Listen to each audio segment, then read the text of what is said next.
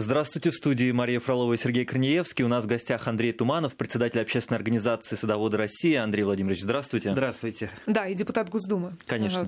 Андрей Владимирович. И садовод. И садовод. И в первую очередь Главный садовод, да. садовод страны, наверное, ну, можно любитель, даже так сказать. Любитель.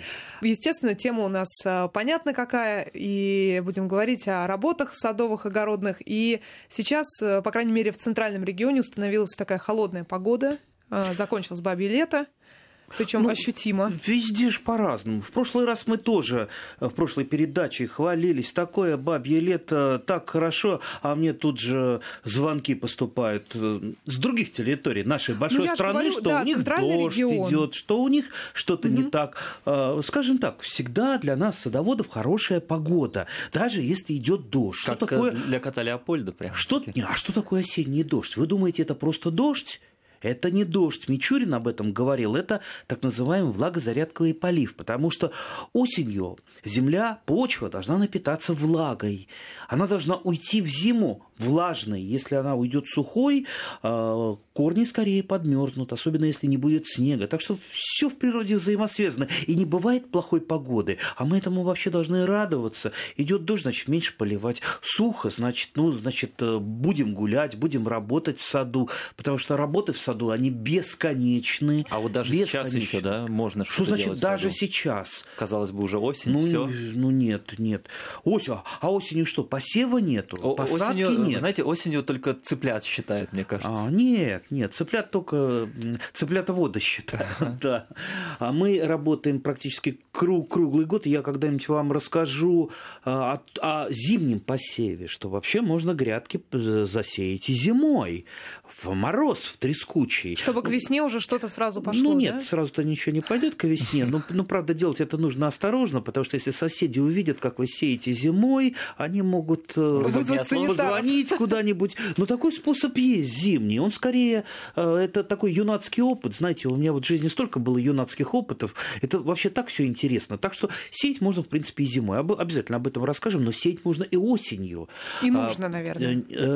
Опять же, нужно или не нужно, это не тот вопрос, который задается садоводом. А, Понимаете, ну кому- кому-то нужно, кому-то не нужно. И опять же, сколько? Если вы засеете э, все грядки под зимней морковью, это тоже будет плохо, потому что подземная морковь, она не идет на хранение, она идет в основном на летнее потребление. Как правило, это ранняя морковка, чтобы у вас где-то уже там в июне, в э, начале середины, уже середины июня такая вот, ну так, с с пальчик, с мизинчик была морковка, так ей приятно похрустеть, вкусненько. Ну, а э, на зимнее хранение, а зимнее хранение, пожалуй, это все-таки основная такая грядка, самая большая, самая длинная. Это мы сеем э, рано-рано весной. Э, Обычно это в апреле, в начале мая происходит. Так что, ви- видите, вот нет в нашем деле садоводства та- таких вот стопроцентных аксиом, что надо делать, что не надо делать. Мы всегда подстраиваемся под обстоятельства, под то, что нам надо.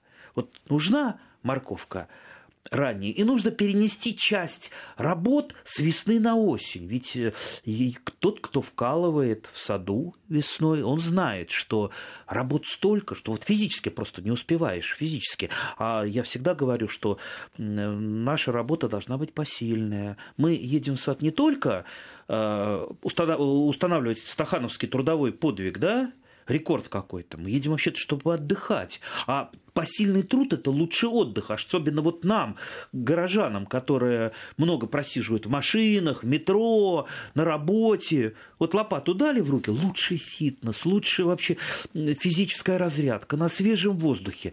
Но др- др- другой вообще конец. Если вас заставить перекопать 10 соток, там, хрупкую девушку или менее хрупкого молодого человека, ну, он же упадет и, и- и заболеет. И Без плохо. подготовки нельзя, И, и да. плохо ему будет. А вот представь, или а пенсионеру, у которого там еще там сердечко пошаливает, ну тяжело. Но пенсионеры-то они утянутые, наверное, они привыкшие. Ну, я один раз со своим соседом, ему, по-моему, 76 лет, попытался на перегонки покопать. 76, да? Да, 76, он меня обогнал. Вот. Ну, Он, правда, я очень расстроился, он меня пожалел, говорит, ну я же тренированный, я Да. же каждый день копаю, а вы только в воскресенье копаете, поэтому э, и польстил, говорит, ну вы работаете головой, а я работаю руками.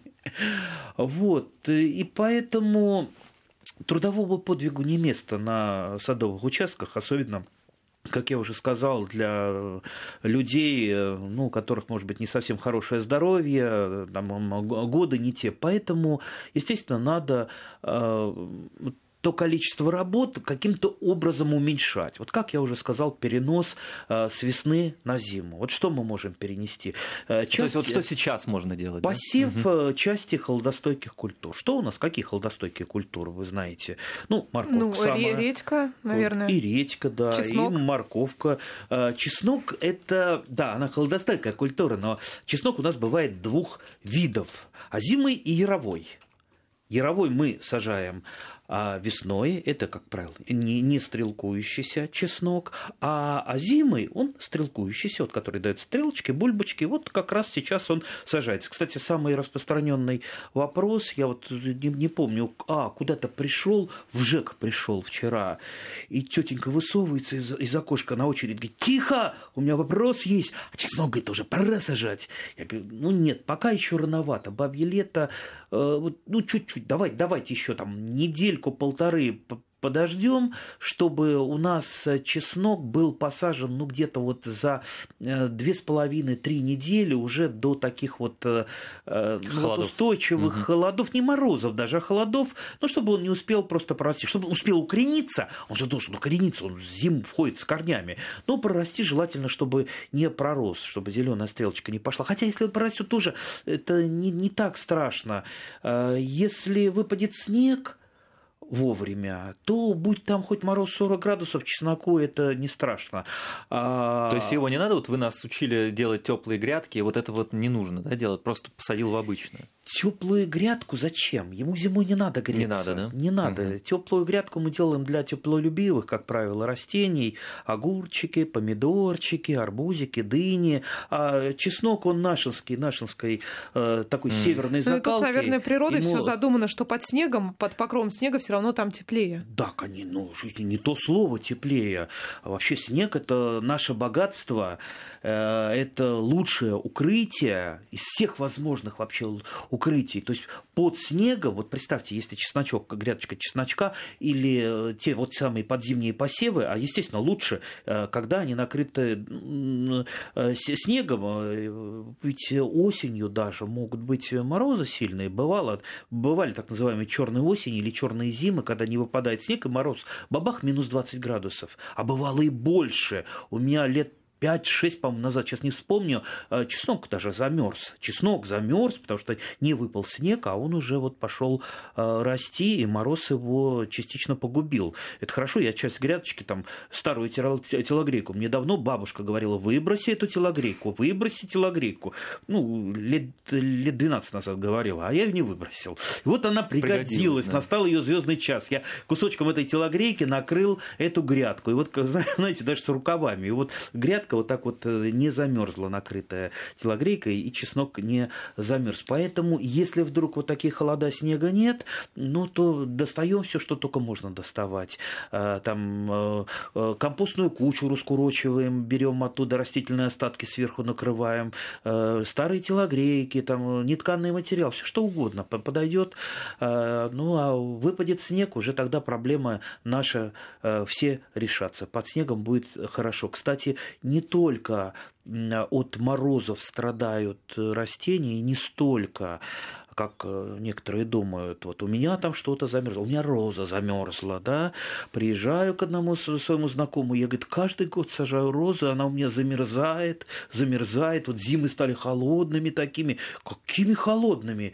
Я помню зиму 78-79 года, вот помню, Угу. Я занимался юнацкими опытами, да, и зима была минус 40 э, да, на Новый год минус 40 в Подмосковье угу. было и в Ленинградской области. В других областях не знаю, но тяжелая зима была. А, и ничего, в общем-то, не, большинство растений, особенно районированных, особенно растений, а, о которых позаботилась, выдержали.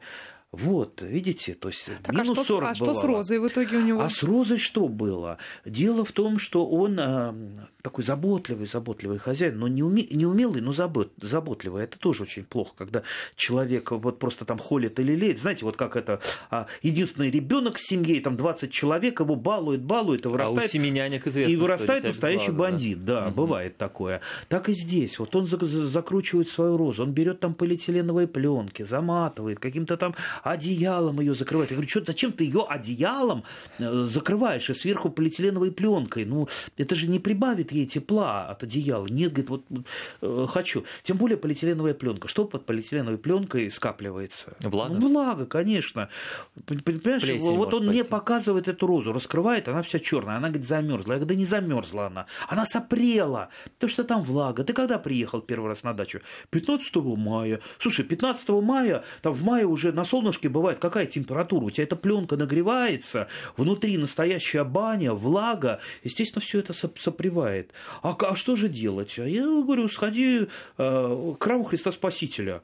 А зачем? Говорит, помолиться, что ли? Да, не помолиться. Посмотри, возле храма Христа Спасителя розарий есть. И посмотри, как ухаживают за розами. Там просто какие-то очень хорошие садовники. Я сам регулярно люблю туда ходить, посмотреть, как они ухаживают за розарием. Они вообще свои розы не закрывают ничем. Вообще они не закрыты. Они их правильно обрезают. То есть, понимаете, там вот такое вот наглядное пособие, как ухаживать за розами, как их правильно обрезать. Корневую шейку там и вокруг корней там чуть-чуть опилочками закрыть, чтобы они не подмерзли. А сами вот веточки уже обрезанные там не закрываются, это потом снег э, их прикрывает, они прекрасно зимуют. Я ни разу не видел, чтобы там что-то выпадало, чтобы чернело. Вот, вот учиться надо. Так что вот мой сосед э, пойдет к храму Христа Спасителя учиться у хм. садовников, э, э, как выращивать правильно розы. А, а летом там розы благоухают, бушуют там вокруг лавочки. Очень люблю там посидеть, посмотреть на эти розы и поблагодарить тех самых садовников, которые там работают. Спасибо вам, дорогие друзья. Мало того, что красивые розы, но вы еще еще учите э, многих садоводов, цветоводов. Да, но вот еще холодостойкие культуры. Какие там вот капусты? Свеколка. Да? Нет, капусточку лучше все-таки рассадой, угу. ну, за исключением там пекинскую капусту можно посадить. Свеклу. Э, Свекла очень холодостойкая и морозостойкая культура. А вообще вот каким образом выбирать сорта? Потому что вот не все сорта подойдут для подземного посева. Здесь вот не перечисляя какие-то сорта, скажу, да. есть совершенно такое простое правило. Если селекционеры специально выводят для подзимнего посева, специально, что-то, знаете, какое там второе слово э, идет, там, э, там свекла, там такая-то и второе слово подземняя. Угу. То есть это очень часто, э, часто бывает. Ну, не, не всегда, но часто. Так что если увидели на каком-то сорте написано подземняя, то обязательно покупайте его. Как раз это будет лучший сорт для подземного посева. Так что сейчас самое время сходить в магазин и посеять. Если вы это умеете делать, э, вам повезло. Ограничитесь ну, там, одной третью или половиной грядочки, потому что остальное мы будем сеять на э, там, зимнее хранение, зимнее потребление. Если вы не умеете, обязательно поучитесь, потому что э, это нужно уметь, а, это нужно знать, потому что это э, нам обязательно пригодится и получить ранний урожай, и получить э, урожай, если вы, допустим, что-то забыли. Знаете, вот э, мой один знакомый всю жизнь выращивал морковь, а в этом году там посеял семена плохие, а у него морковь не взошла. Он посел второй раз, тоже плохие семена, не взошла. Он плюнул и больше не посадил, остался без моркови. Вот так вот. А если бы он с осени посадил бы, бац, она не всходит, а он бы успел бы там третий раз пересеять. Да, был бы зазор еще какое-то Да, да, да. Угу. Ну, продолжим обсуждать да, у нас э, просто садовые думаю... работы в нынешний период, в осенний. Да, есть смысл сделать сейчас уже паузу э, на новости и вернемся в эфир. Сейчас у нас, я напомню, в гостях Андрей Туманов, э, председатель общественной организации Садоводы России, депутат Госдумы. Новости и вернемся.